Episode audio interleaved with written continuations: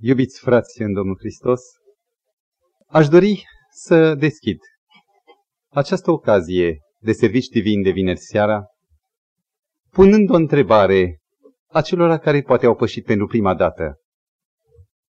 Iubiți voi pe Domnul Hristos?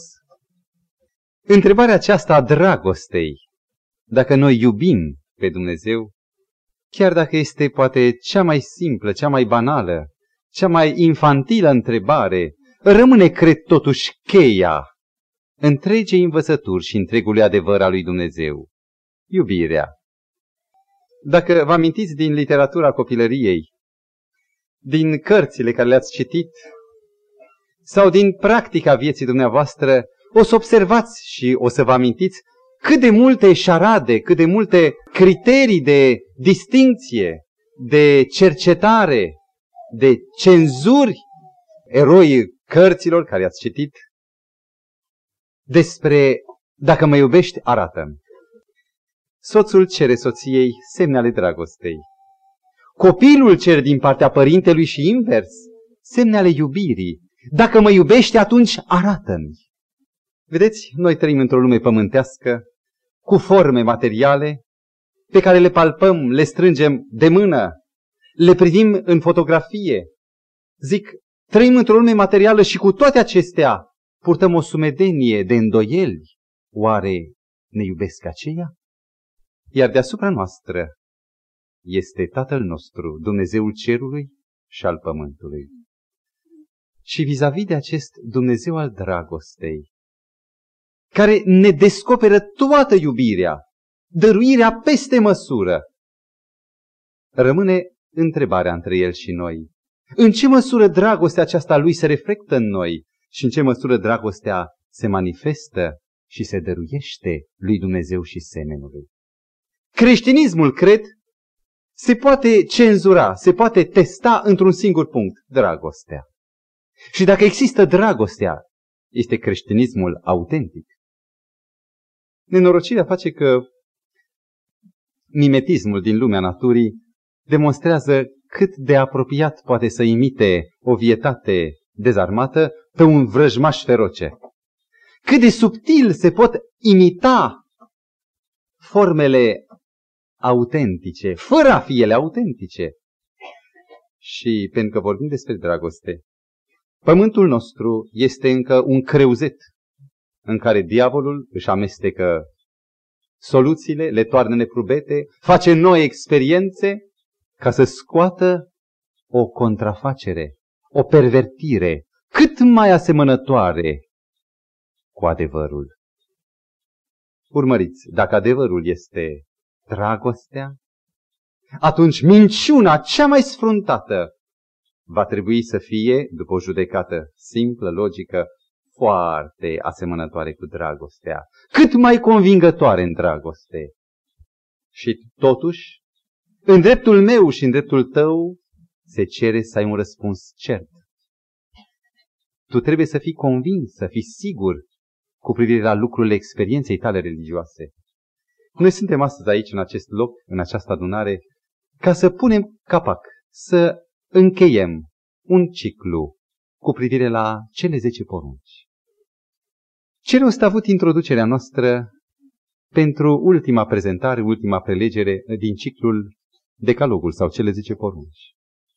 Se pare că în mintea noastră dragostea este una, dreptatea este alta. Părinții ne învață, din nefericire, această duplicitate. Când sunt drepți, nu ne mai iubesc. Când ne iubesc, nu mai sunt drepți. Cartea, cuvântul Scripturii, ne zidește în față o dreptate iubitoare, o iubire dreaptă. Iar atunci când vorbim despre dragoste, să n-aibă cineva impresia că ne putem dispensa de rațiune. Să nu avem vreodată simțământul că dacă iubim, putem fi fără contur, putem fi ca o amebă. Ascultați un text foarte frumos din Epistola Apostolului Pavel către Filipeni, capitolul 1, versetul 9, o rugăciune pe care cu patru ani înainte de moartea sa, apostolul scria acest cuvânt ucenicilor săi pe care i-a lăsat în Filippi, Filipopolul de astăzi, din Bulgaria. Citesc. Și mă rog ca dragostea voastră să crească tot mai mult. Și mă opresc înainte ca să citesc cuvântul următor. În ce să crească dragostea tot mai mult? Păi eu cred că în iubire, în emoție, în intensitate, în sentimente, în mărturisiri. Citesc cum scrie Biblia, nu cum zic eu. Și mă rog ca dragostea voastră să crească tot mai mult în cunoștință și în orice pricepere. Concluzia sau uh, ce urmează? Ca să puteți deosebi lucrurile alese, pentru ca să fiți curați și să nu vă potigniți până în ziua venirii lui Hristos. Plin de roada neprihănirii, prin Isus Hristos spre slava și lauda lui Dumnezeu. Vreau să vă avertizez, iubiții mei frați, că dacă dragostea noastră rămâne confuză, oarbă, ci că dragostea e oarbă, dacă dragostea noastră va fi doar uh, o scânteie, o, un impuls, o acțiune uh, strict emoțională, strict afectivă și atât oarbă, dacă dragostea noastră nu va crește tot mai mult în cunoștință, e o dragoste care conduce la cunoaștere și cunoscând iubești mai mult. Deci, dacă nu conduce la cunoștință și la orice pricepere, atunci nu vom putea deosebi lucrurile alese. Și ce se întâmplă dacă nu vom deosebi un covric de o viperă? Seamănă, uneori foarte bine. Vom muri sau nu? Nu vom fi curați. Și ce se întâmplă în ziua judecății când poarta se va deschide și Domnul va spune cei care nu sunt spurcați de păcat, cei curați să intre. Și eu nu am să fiu curat. Să nu, zice, să nu vă poticniți. Nu vom fi drepți și vom fi poticniți în ziua venirii lui Hristos.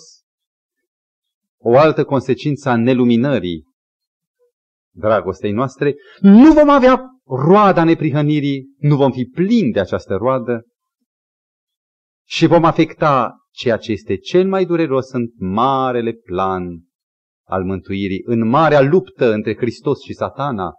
Vom afecta nu numai mântuirea noastră, că asta ar fi o mare durere, dar față de proporțiile dezastrului, vom afecta slava și lauda lui Dumnezeu. Acestea sunt cuvintele care se leagă de creșterea dragostei în mod special în cunoștință și în orice pricepere. Iubiții mei frați, iată-ne demarând în tema de încheiere a unui ciclu numit Cele 10 porunci. Și în acest ciclu vă mărturisesc un lucru. Am văzut printre cei prezenți de mai multe ori persoane vizitatori, persoane care au venit probabil nu fără a avea o cunoștință biblică, dar cu curiozitatea să cunoască ținuta doctrinei a speranței adventiste.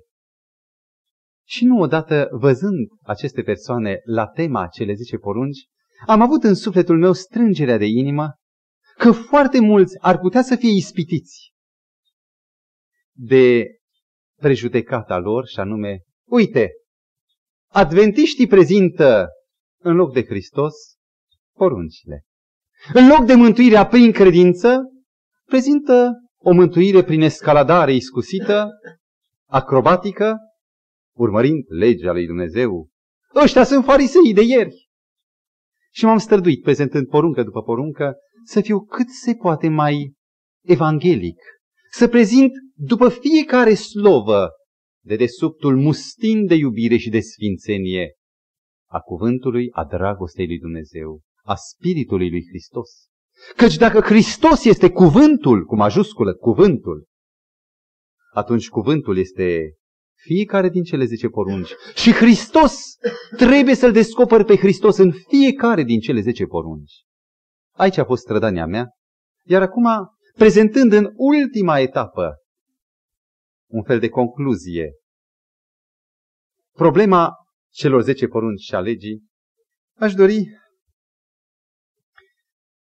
să fiu foarte limpede, poate mai puțin poetic, mai puțin emoțional, ci mai degrabă mai bazat pe ce este scris, ca în fața unei declarații de principii ca în fața unei mărturisiri de credință înaintea celor care mă întreabă de credința sau de nădejdea care este în mine. Spuneam de faptul că am avut teamă, ca să nu fiu interpretat drept legalist. Pentru că există în lumea în care trăim noi o foarte răspândită prejudecată care pune opoziție între lege și Evanghelie. Ce este Evanghelia? E vestea bună că Dumnezeu iubește lumea, că Dumnezeu a dat pe Fiul Său și că prin moartea Fiului Său noi putem să fim înfiați, iertându-ni se păcatele, fiind recuperați în dragostea Lui. Ce este legea? E o sumă de norme. O norme care îți arată ce e bine și ce e rău. Și cum eu știu că sunt rău și cum dumneavoastră mă înțelegeți că și dumneavoastră sunteți ca mine, nu e așa că tare ne e jenă când ne raportăm în fața legii lui Dumnezeu. Parcă am vrea ca să se vorbească numai despre Evanghelie, să stăm ore în șir la piciorul crucii, chiar dacă Mântuitorul nu mai e pe cruce, ci este sus în cer, săvârșind o lucrare de îndreptățire a noastră, altă dată. Este atât de important să aruncăm cortina sau să tragem cortina de deasupra acestor prejudecăți. Legea sau Evanghelia și să descoperim care este locul acestor zece porunci în planul de mântuire. În așa fel încât atunci când veți vorbi dumneavoastră altora despre cele zece porunci, să nu aveți simțământul că lumea va putea bănui de legalism, de om care crede că mântuirea se dă prin lege. Dacă citește cineva atent raportul acesta complet al Sfintei Scripturi, cuvântul lui Dumnezeu, începând din Vechiul și apoi în Noul Testament, și dacă vrea să urmărească un anumit fir, o anumită linie, va descoperi un lucru în mod obiectiv. Că ori de câte ori apare legea, mai direct sau mai indirect, mai voalat, apare și Evanghelia sau jertfa. Jertfa este chintesența Evangheliei. Este sâmburile în care se cuprinde copacul, pădurile, tot. În sâmburile acesta care este jertfa. Și ori de câte ori se vorbește despre jertfă, întotdeauna, mai voalat sau mai evident, apare și legea. Aș vrea să arăt câteva elemente. Dumnezeu îi dăduse lui Adam jertfa sau legea la început? Legea, sigur că legea. Nu se aduceau în viața fericită, paradisiacă a Edenului, nu se aduceau jertfe de animale, nu curgea sânge, nu exista niciun fel de lacrimă și mărturisire pentru că nu era păcat.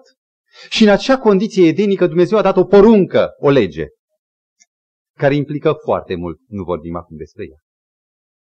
Iar atunci când legea aceasta a fost călcată, în același loc unde Dumnezeu a strălucit cu dragostea dreaptă a sa, apare șertfa.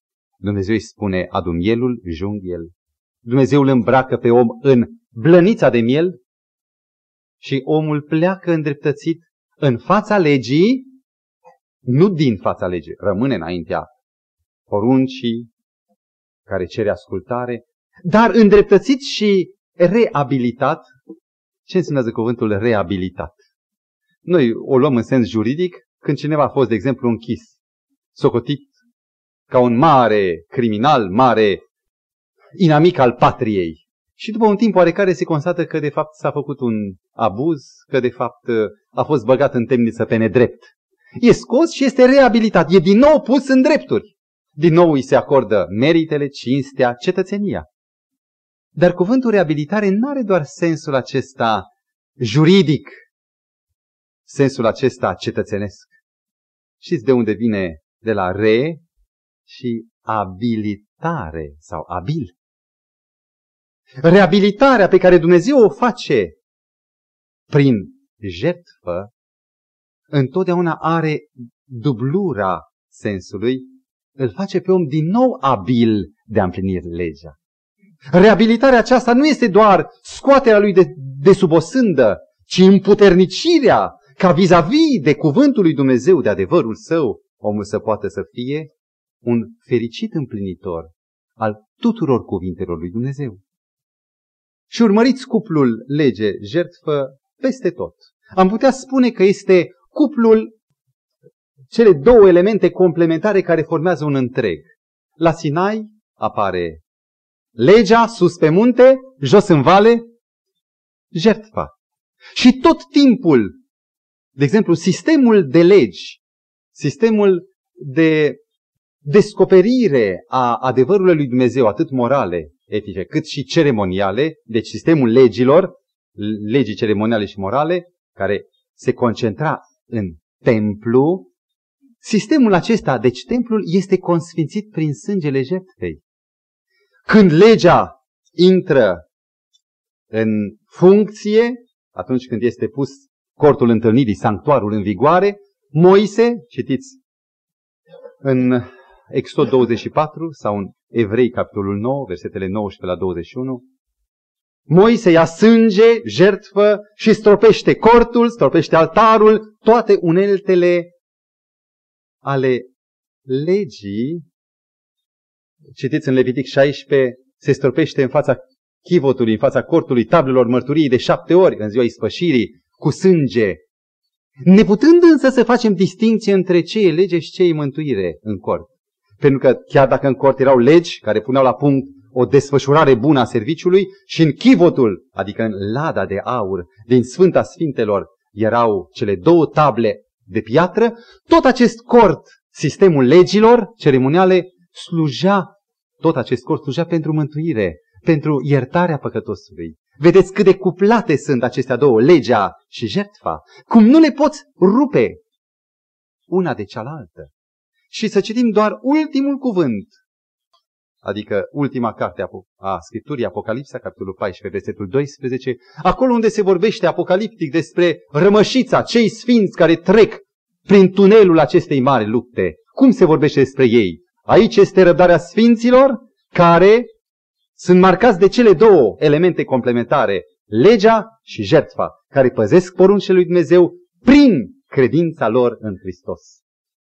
Credința lui Hristos reabilitează pe om, nu doar în fața demnității lui inițiale, ci îl reabilitează în fața legii și a pretențiilor lui Dumnezeu. Îi dă din nou putere să asculte. În 1 uh, Timotei, capitolul 1, versetul 8, se află un text foarte semnificativ, pe care foarte mulți atunci când vorbeau despre lege, îl înțeleg l-au înțeles, l-au prezentat ca o argumentare, ca un articol, un element care limitează valoarea legii, care ciunțește din lege, și anume, noi știm, spune Apostolul Pavel, că legea este bună dacă cineva o întrebuințează bine. Că în general legea ar fi bine să o lași acolo, să nu prea o scoți, că dacă o întrebuințezi cum nu e cazul astăzi, legea devine rea. Și că legea este bună doar în măsura unei juste întrebuințări. Aș vrea să vă citesc versiunea greacă, adică originalul în care a scris Pavel cuvintele. Noi știm că nomos, adică legea nomos, de acolo astronomie, nomos, lege, astăzi. Noi știm că nomos este bună dacă cineva o întrebuințează nomimos nomos și nomimos sunt două cuvinte care au aceeași rădăcină. Nomos, lege. Nomimos, legal, conform legii. Și dacă citim textul în înțelesul pe care ni-l descoperă acest fragment grecesc, vom putea spune așa. Noi știm că legea este bună și a fost făcută bună în măsura în care îi înțelegem rosturile stabilite de la început, legale, pe care a trebuie să le aibă. Și vă invit acum, în această ultimă prezentare cu privire la cele zece porunci, să descoperim împreună care sunt aceste funcții legale, legitime ale legii. Care sunt cele trei rosturi, sensuri, scopuri pe care le urmărește legea. Frații mei, noi trăim într-o lume confuză, într-o lume în care stânga poate fi dreapta, în care negru poate fi alb. Coturile, sinuozitățile istoriei îi fac pe copii să nu mai înțeleagă nimic, să se îndoiască de totul, să devină nonconformiști pentru că nu mai au încredere în ceea ce oamenii au zis că e drept. Ieri se ridica în stăv o ideologie, astăzi e aruncată la pământ și invers. Ceea ce a fost aruncat la pământ azi e ridicat. Oameni care au fost socotiți criminali, peste o zi sunt socotiți eroi și invers. Suntem într-o lume a confuziilor, într-o lume de lipsă a unor puncte fixe. Când vrem să stabilim nordul, căutăm punctul fix, steaua polară, care față de noi își păstrează totdeauna poziția nordică, e un fel de axă a mișcării ansamblului stelar față de Pământ. Rămâne totdeauna în nord. Când cupola, bolta cerului se învârte, steaua polară e un fel de centru de axă. Avem nevoie să înțelegem pe Pământ ce e bine, ce e rău. Vai, spune Isaia, de cei care numesc răul bine și binele rău. E o nenorocire. Și în această lume se aude întrebarea ce este adevărul, care e binele. Sunt atâtea religii după care să mă iau. Și în sfârșit am ajuns la descoperirea primei funcții pe care o are legea. În cadrul acelui nomimus, prima funcție, este funcția generală, etică, funcția etică, și anume ea servește drept normativ. Stabilește criteriile binelui și cele contrare care sunt ale răului. Multe ori noi înțelegem binele printr-o antifrază, printr-un antonim, printr-o exprimare la negativ. Nu pune mâna pentru că arde. Și trebuie să se spună negativul, răutatea, urmarea dureroasă, ca omul să înțeleagă în ce constă binele. Și noi am vorbit foarte adesea, foarte multe ori, folosim e, sfătuirea, învățătura, folosind sentințe negative.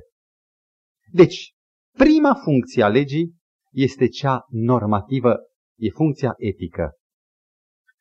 În, prin ea, prin lege, Dumnezeu ar vrea ca noi oamenii să descoperim, să circumscriem binele, să-l delimităm de rău.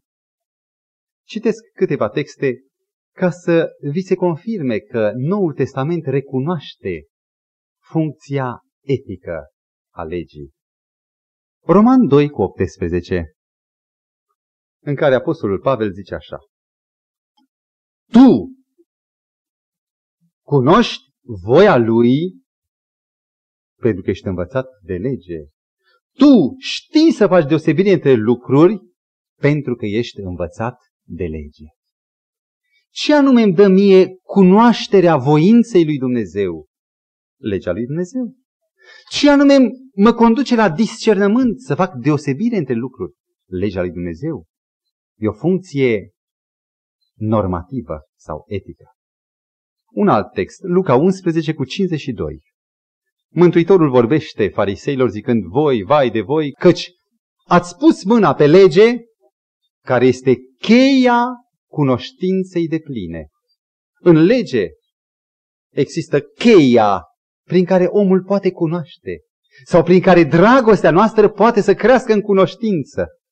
Cercetând lucrarea dragostei lui Dumnezeu în cele zice porunci, îl cunosc pe Dumnezeu în dragostea sa, desfășurându-se mai practic față de mine. Roman 2 cu versetul 20.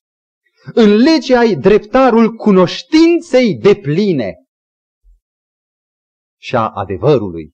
Vă dați seama ce cuvinte mari. Cunoștința de plină. Mai poți adăuga ceva la de plin? La plin. Mai poți? Nu se poate, iese pe lângă. Și a cunoștința adevărului. După cum în Roman 3 cu 20 ni se descoperă cunoștința de plină a păcatului prin lege, în lege ai cunoștința de plină a păcatului. Exprimă nu numai pozitiv, dar conturează prin dunga neagră, prin conturul negru al păcatului. Ai și definiția completă, lămurită a păcatului. Cei care aruncă cu ușurătate legea nu-și dau săraci seama că își sabotează propriul lor discernământ, că se lipsesc voluntar de singurele criterii după care un om poate să cunoască de plin păcatul de care trebuie să se ferească. Și în Roman 7 cu 7, cunoștința păcatului nu vine decât prin lege. Numai prin lege, căci în lege ai cunoștința păcatului. N-am cunoscut păcatul decât prin lege, spune Pavel în Roman 7 cu 7. Cum numim această funcție? Funcția etică, normativă a legii. Spuneți-mi, vă rog frumos, cui se aplică această funcție? Îngerilor? Se aplică heruvimilor? Se aplică lumilor, stelelor dimineții care cântau atunci când pământul a fost creat? Se aplică și lor această funcție cognitivă?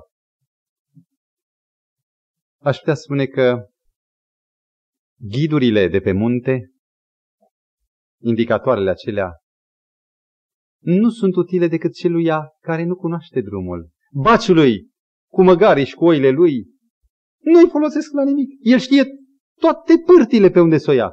El știe drumul și prin altă parte. El știe tot muntele al lui, ca buzunarul său îl cunoaște. Iar acele indicatoare nu sunt de folos decât celui care este analfabet în ale muntelui. Funcția aceasta generală se aplică în mod deosebit nouă, cu toate că nu putem să oprim doar aici. Legea lui Dumnezeu, spune un cuvânt, este fără margini.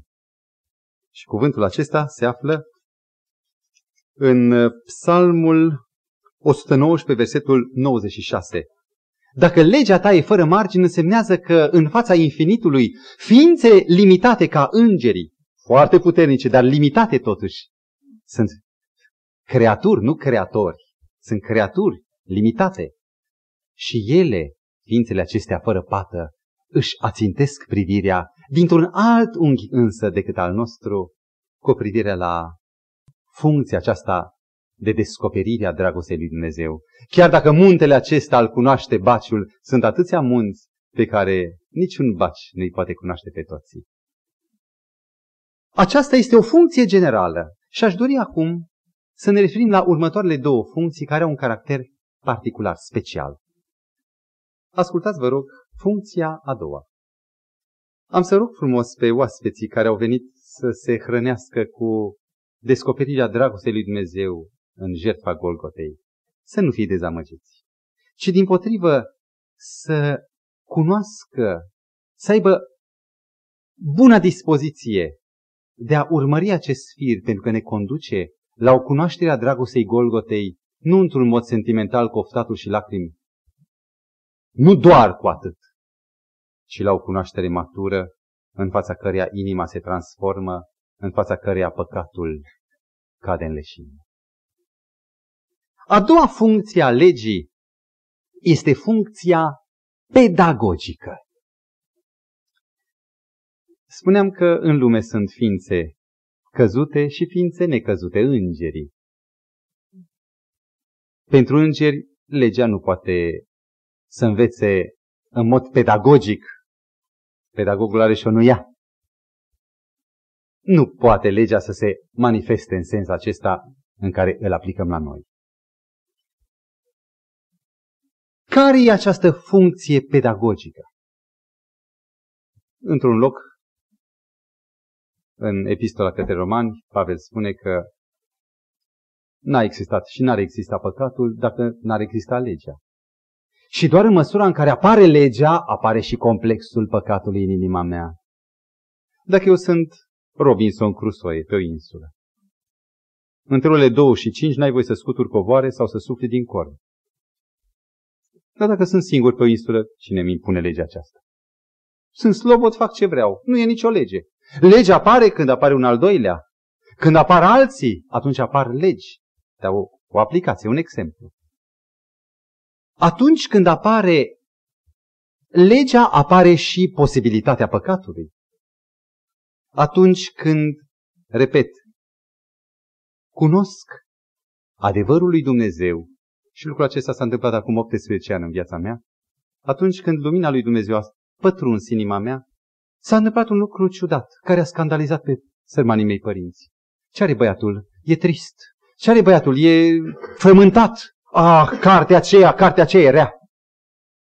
Și au judecat corect, dar simplist. Când adevăr cartea aceasta căzând în mâna omului scoate suspine, regrete, păreri de rău. Și nu odată protagoniștii ateismului au spus, iată, uite un creștin, plânge pentru păcatele lui. Are complexul păcatului, pe când un ateist nu are complexul păcatului. El nu plânge, e vesel. Aici este punctul ilustrativ al funcției pedagogice.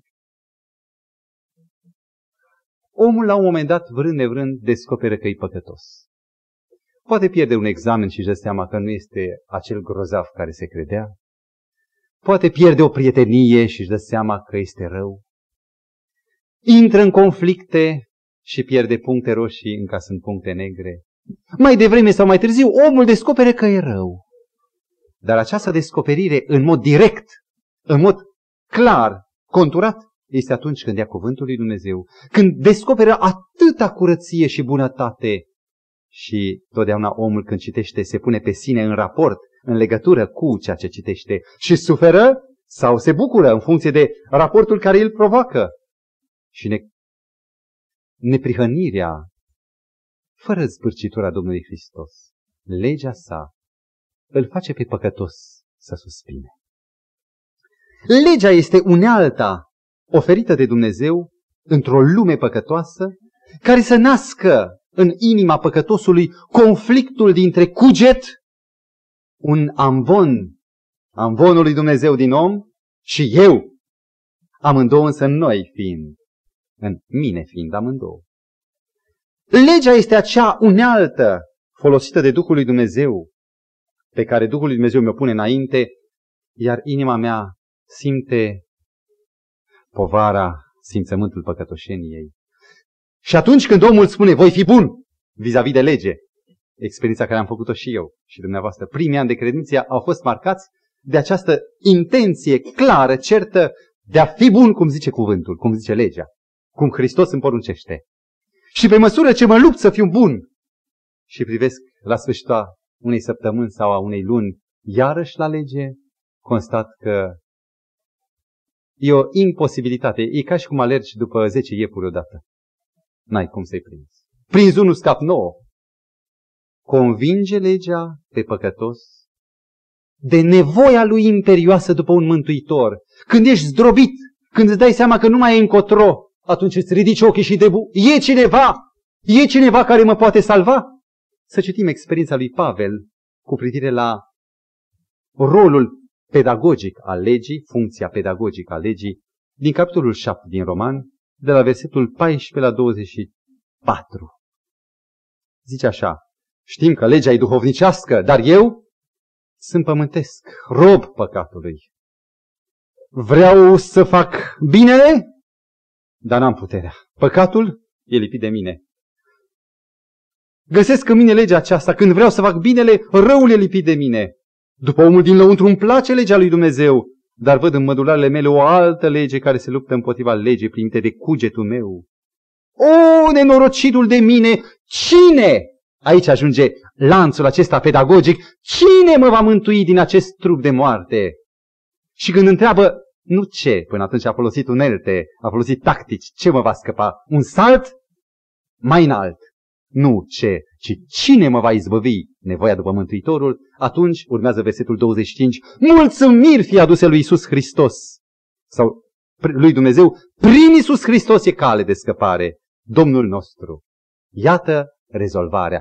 Legea, funcția a doua, pedagogică, prin care, aducându-mi cărbunii mustrării de cuget în sine și căutând împlinirea ei, împlinirea legii, mă conduce la nevoia unui mântuitor. În același sens vorbește Galaten, capitolul 3, versetele 22 la 24, unde spune că noi am fost închiși sub păcat, datorită Scripturii, am fost închiși sub paza legii și legea ne-a fost un pedagog spre Hristos, un îndrumător către Hristos. Fac o paranteză. Să precizăm un lucru interesant. Pe cine condamnă legea? Cui aduce simțământul vinovăției și a păcătoșeniei? Răzvrătitului împietrit, cel care este rebel, sau păcătosului care își dă seama și vrea să se întoarcă? Pe cine îl condamnă? Pe la ticălosul sau pe la mai puțin ticălos? Păcătos, dar mai puțin ticălos, că vrea să se întoarcă. Remarcați că niciodată nu o să condamne pe cel înrăit și împietrit. Îl va condamna, îl va lovi, îl va bate pe acela care este mai aproape să descopere pe Hristos. Pentru cel înrăit, Dumnezeu are o altă cale, bunătate, până când piatra se va topi, poate, poate atunci va simți și el întristarea vinovăției lui. La acest al doilea capitol, la această a doua funcție a legii, urmăriți anumite sentințe paralele, anumite declarații paralele. Legea nu iartă, deși exprimă bunătate și iubire. Porunca cincea, de exemplu, să iubești pe tatăl tău, pe mama ta. Nu exprimă oare iubirea, bunătatea? N-am constatat că toate cele zice porunci sunt încărcate cu protosubstanța care compune fiecare poruncă și anume dragostea. Deci nu iartă, deși exprimă bunătate și iertare. Nu îndreptățește, deși arată dreptatea. Ea arată dreptate, dar nu îndreptățește. Nu de dorința salvării, dorul salvării, deși mustră cugetul. Dorul ni dă Hristos, Evanghelia. Nu dă putere, legea nu dă putere păcătosului, deși conduce la sursa puterii. Vă rog să răspundeți dumneavoastră. Această a doua funcție pedagogică, cui se aplică? Pentru cine o păstrează Domnul Hristos? Funcția pedagogică. Rețineți? Pentru cel păcătos. Dinaintea clipei mântuirii, dinaintea lucrării mântuirii, când bucuria mântuirii a intrat în inima lui. Deci înainte ca să primească iertarea de plină pacea. Rețineți, deci, a doua funcție se adresează în mod special păcătosului care încă nu e mântuit. Și chiar dacă cineva a fost mântuit, să nu creadă că e mântuit pe veci, că este un zbor prin inerție. Și de câte ori, de câte ori cade cel neprihănit? Cel neprihănit care a ajuns mântuit mai face experiența recăderii, spune Scriptura, de șapte ori cade și se ridică. Deci, ori de câte ori mă mustră cuvântul legii și este funcția pedagogică, de tot atâtea ori îmi dau seama că sunt pierdut departe de Hristos. Și iarăși mă trimite, pedagog, mă trimite iarăși la Hristos. Și iată acum cea de-a treia, cea mai frumoasă funcție a legii. Despre aceasta nu se vorbește. Din potrivă, este specificul advent care descoperă această a treia funcție a legii. O să observați că în toate celelalte confesiuni creștine care nu recunosc decalogul, nu se știe despre această a treia funcție, care nu este etică, normativă, cum a fost prima, nu e nici pedagogică, cum a fost a doua, ci este praxiologică. Am să mă explic. Practică. Cu valoare, cu sens practic. Să aplicăm sau să explicăm această funcție a treia praxiologică sau practică a legii. Eu sunt conducător auto. N-aș fi vrut, aveam o temere totdeauna, dar nevoia m-a împins. Și, vrând nevrând, cu inima mai mică uneori, stai la volan. Un lucru îmi revine în minte ca un light motiv. Și anume, că dacă vreau să ies cu bine de pe războiul sau din războiul rutier, că e o luptă, e o teribilă concurență, competiție, chiar cu ură. De câte ori n-ai văzut buzele celui din mașina de alătura cum îți dorește de rău. Deci, dacă vrei să scapi cu bine din această competiție războinică, cu morți, cu răniți, cu jertfe, competiție rutieră, atunci trebuie să îți amintești de funcția praxiologică, practică, utilitară a legii ea îți garantează salvarea. Ea îți întreține viața. Ții cont de legea circulației? Ești sigur cu 1% nesiguranță, s-ar putea ca cineva să dea peste tine, chiar nevinovat fiind, dar lasă o parte această probabilitate a pământului. Ea îți întreține viața, îți protejează viața. Această lege a circulației este protectoare, este conservatoare. Dumnezeu când a dat o lege, să nu credeți că a dat-o după ce a creat ființele, lumile. N-a făcut mai întâi planetele, le-a aruncat în univers și ele ca într-o mișcare browniană, ciocnindu-se, mergând în bizarerie fiecare, Dumnezeu zice, ah, o lege pentru ele. Orbita 1, tu, orbita 2, celălalt, orbita 3, celelalte. Și Dumnezeu când le-a creat, le-a creat nu fără de lege, ci le-a creat cu lege. Legea este în natura lucrurilor, nu este în afara lucrurilor. Iar când le-a creat cu o lege în ele, a pus legea în ele tocmai ca să ocrotească creațiunea de cădere. Levitic 18 cu versetul 5. Aș vrea să citim integral aceste texte, câteva texte. Să păziți legile, spune Dumnezeu, și poruncile mele. Omul care le va împlini va trăi prin ele. Eu sunt Domnul.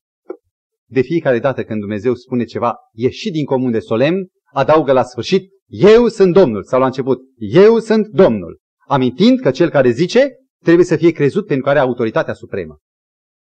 Și ce vrea să spună Dumnezeu atunci când zice, nu cumva să nu păziți, păziți legile și poruncile, pentru că omul care le va păzi, ce va face? Va trăi prin ele. Un alt text, Ezechiel 20, versetul 11 la 12. Vreau să citim iarăși textul acesta integral. Sunt texte mari pe care, cu regret spun, confrații mei care nu cunosc lumina de plină, chiar dacă sunt curați și sinceri față de Hristos, confrații care n-au de plină lumina în Scriptură, n-au descoperit funcția a treia legii. Citesc. Le-am dat legile mele, le-am făcut cunoscut poruncile mele, pe care trebuie să le împlinească omul ca să trăiască prin ele. Roman, capitolul 7, versetul 10. Un text extraordinar de frumos, care aș vrea să-l țineți minte. Nu e în Vechiul Testament. Unii zic, în Vechiul Testament a fost mântuirea prin lege, în Noul este altfel. Ascultați ce spune Pavel, teologul Noului Testament, zice așa. Și porunca trebuia să-mi dea viață. Chiar dacă această frază este implicată ca o propoziție atributivă, ea care trebuia să-mi dea viață, mi-a dat moarte. Dar legea trebuia, era programată să-mi dea viață. Dacă nu mi-a dat viață, nu din cauza legii, ci din cauza mea. Înțelegeți funcția a treia de evaluare practică, protectoare, praxiologică, am spus noi, funcția praxiologică a legii. În Proverbe 19 cu 16 spune că cine păzește poruncile mele, își păzește sufletul. Cine se ține de lumina cuvintelor lui Dumnezeu, acela își protejează viața. Psalmul 37 cu versetul 31, vreau să citesc iarăși textul integral. Psalmul 37, versetul 31. Legea Dumnezeului său este în inima lui și, ca urmare, nu îi se clatină pașii. Vedeți sensul utilitar, practic, activ, dinamic al legii. Nu doar funcția etică, normativă, doar ca să cunoască cu mintea teoria ca teoria, dar practica, aceea altă socoteală. Nu. Nu doar funcție pedagogică să îndrume la Hristos și, vorbă, legea a dispărut. Ci urmează a treia funcție, aceea practică, praxiologică, în care legea este un criteriu de conservare a existenței a vieții.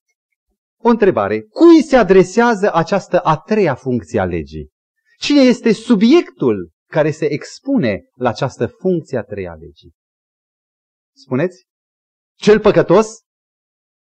Păi cel păcătos, el nu poate să asculte, n-are nici plăcere, nici un proiect ca să asculte de lege. Sau cel mântuit? Îngerii din ceruri sunt fără de lege? Sau ei ascultă poruncile lui Dumnezeu?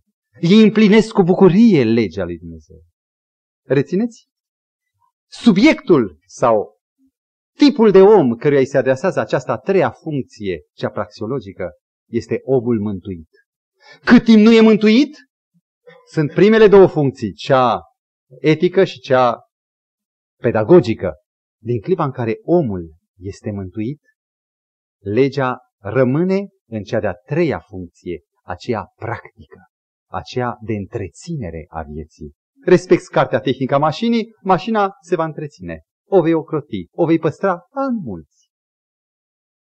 Aș vrea să mă apropii de punctul pe I, sub forma a două întrebări. Oamenii, din nefericire, pun o contradicție dintre, între lege și Evanghelie. Și îi spun așa, sau legea și ești sub blestem, sau Evanghelia fără lege și atunci ești sub har. Ascultați cele două întrebări. Ce face legea pentru Evanghelie? Prima întrebare. Și a doua întrebare. Ce face Evanghelia pentru lege? Și dacă vom înțelege aceste duble raporturi, atunci toată teologia cu privire la lege ne este lămurită pe deplin. Vă amintiți că din funcția a doua, legea adresându-se omului păcătos îl conduce către Evanghelie. Fără lege, n-ar fi Evanghelie. Imaginați-vă că eu, un păcătos, mare păcătos, n-aș ajunge niciodată la convingerea, privind în față o lege, că sunt păcătos. Și aș spune că așa e omul, așa trebuie să fie. Nu e păcat, așa e.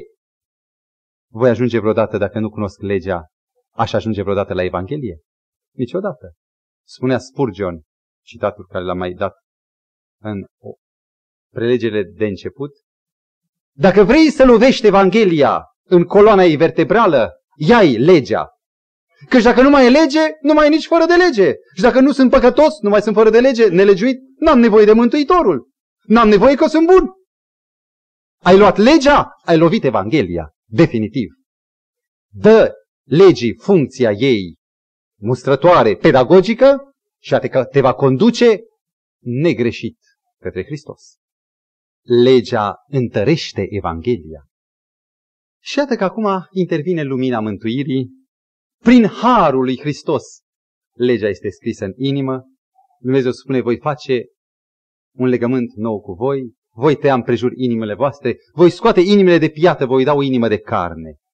Și ce urmează după aceea? Omul e mântuit. După mântuire. Ce face Evanghelia pentru lege?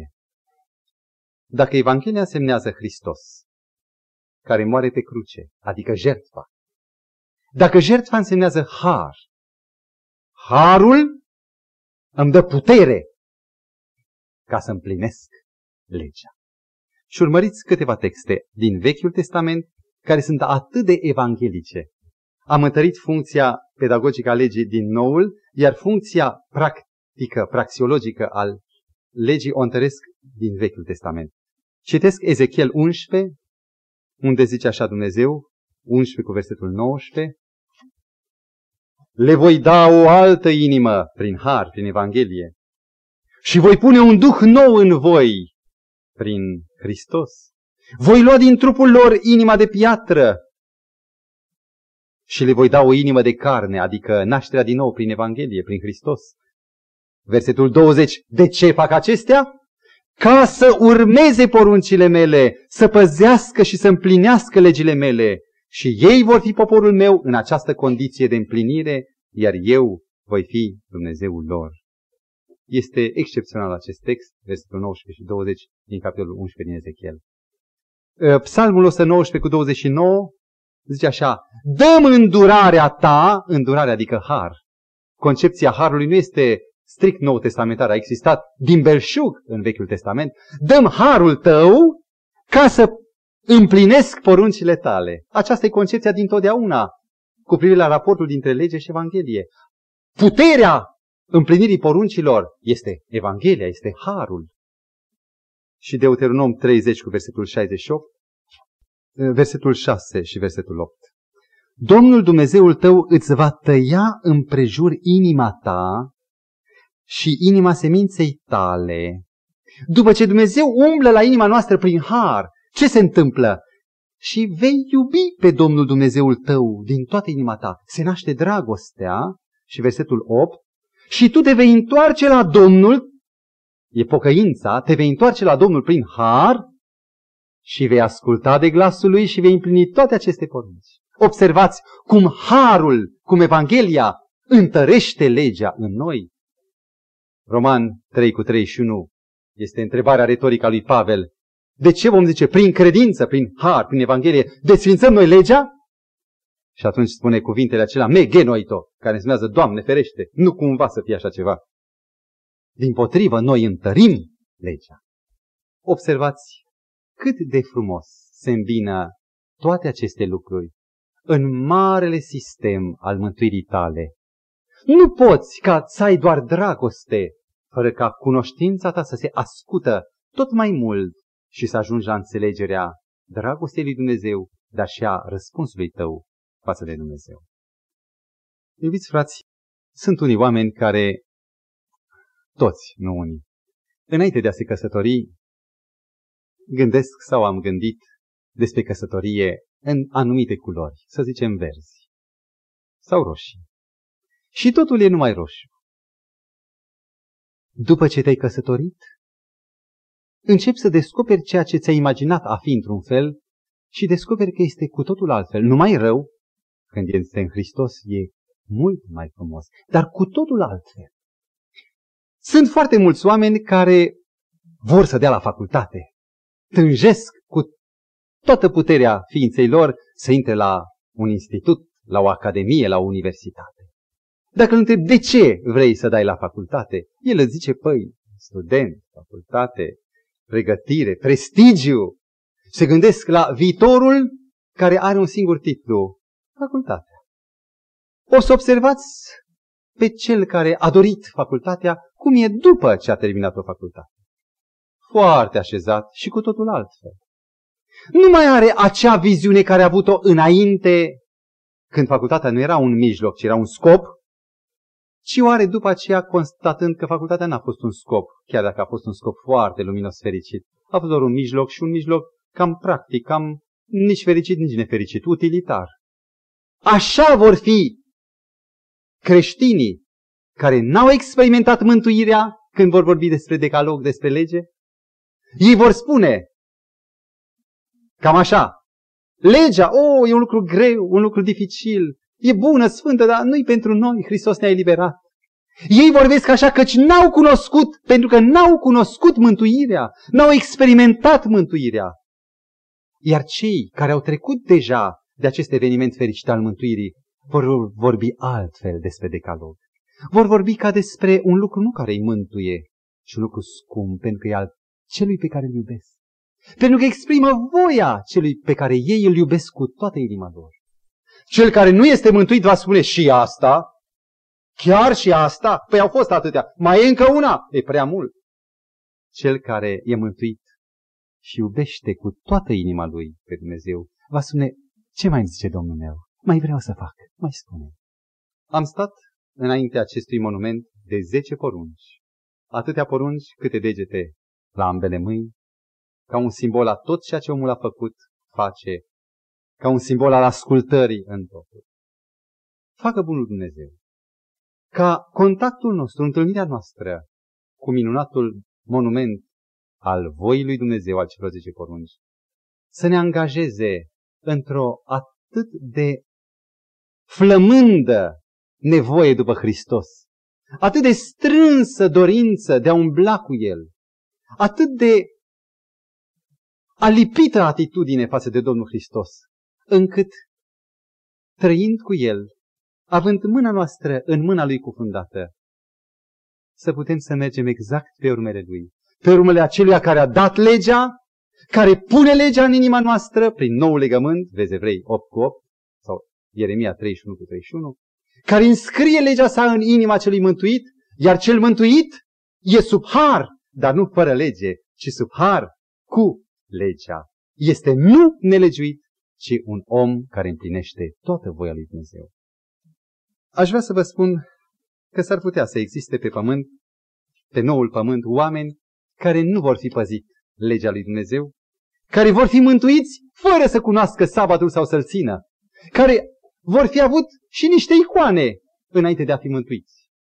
E foarte posibil ca și negri din țările, din insulele mărilor, oceanelor, și unii dintre ei să fie martorii revărsării soarelui în Canaan, în Eden. Eu cred că vor fi mântuiți și dintre aceia care n-au avut șansa, n-au înțeles sau n-au cunoscut legea lui Dumnezeu. E privilegiul nostru ca în atitudinea noastră față de Hristos să exprimăm dreptatea lui Dumnezeu, recunoscând cele 10 porunci. Nu privind la lege ca să fim mântuiți, ci bucurându-ne de lege, cuvântându-ne privirea în desăvârșirea legii lui Dumnezeu, pentru că suntem mântuiți și avem o inimă nouă. Și facă bunul Dumnezeu ca legalismul fariseic, care uneori ne mai poate atinge sufletele noastre, să dispară în locul dragostei evanghelice a unor ucenici adevărați, care vestesc pe Hristos de pe poziția dragostei lor față de Dumnezeu și a împlinirii față de poruncile lui Dumnezeu. Dumnezeu să ne ajute pe toți acei cât suntem de față la acest adevăr cel mare, care să-L îndreptățească în vecii vecilor pe Tatăl, pe Fiul și Duhul Sfânt. Amin.